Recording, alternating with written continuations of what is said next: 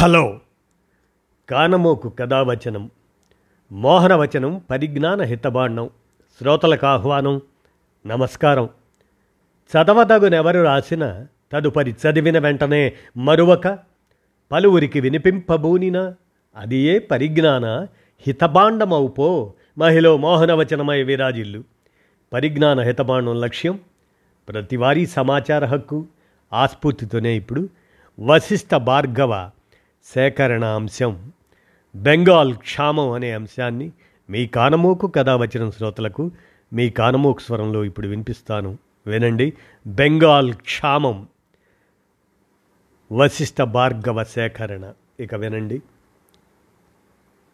The great Bengal famine nineteen forty three పంతొమ్మిది వందల నలభై మూడులో బెంగాల్ ప్రాంతంలో జరిగిన ఘోర కలి.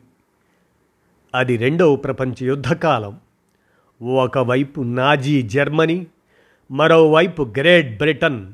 నువ్వా నేనా? అని ఎవరో ఒకరే బతికి బట్ట కట్టాలి అన్నట్లు చేస్తున్న యుద్ధం.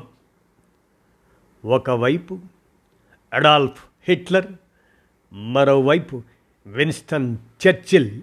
యుద్ధం పేరుతో నాలుగు కోట్ల మందిని చంపేశారు. అయితే అసలు యుద్ధంతో సంబంధం లేని భారతీయులు ముఖ్యంగా బెంగాల్ ప్రజలు ముప్పై లక్షల మంది.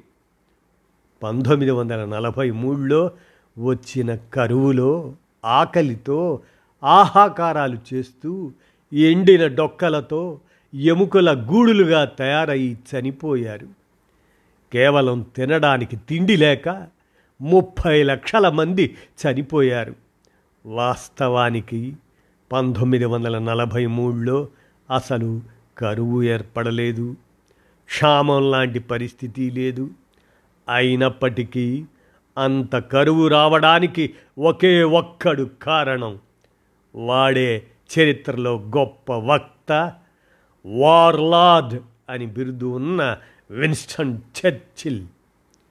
యుద్ధం జరుగుతున్న సమయంలో ఫుడ్ స్టాక్ ఫైల్ ఏర్పాటు చేసుకోవడానికి బెంగాల్ నుంచి లక్షల టన్నుల బియ్యం గోధుమలను ఇంగ్లాండ్కు తరలించాడు. దానివల్ల బెంగాల్లో కృత్రిమ కరువు ఏర్పడి ఒక హోల్ జనరేషన్ ఆకలితో అంతమైపోయింది. ఇక్కడ అధికారులు చర్చిల్కి ఎంత మొత్తుకొని చెప్పినా పట్టించుకోకపోగా why has not Gandhi died yet అని డార్క్ హోమర్ చేశాడు.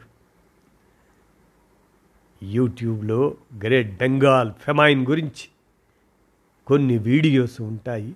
వీలుంటే వినండి చూడండి అంటూ వశిష్ఠ భార్గవ్ సేకరించిన ఈ అంశాన్ని కానమోకు కథావచనం శ్రోతలకు కానమోకు స్వరంలో వినిపించాను. విన్నారుగా? బెంగాల్ క్షామం.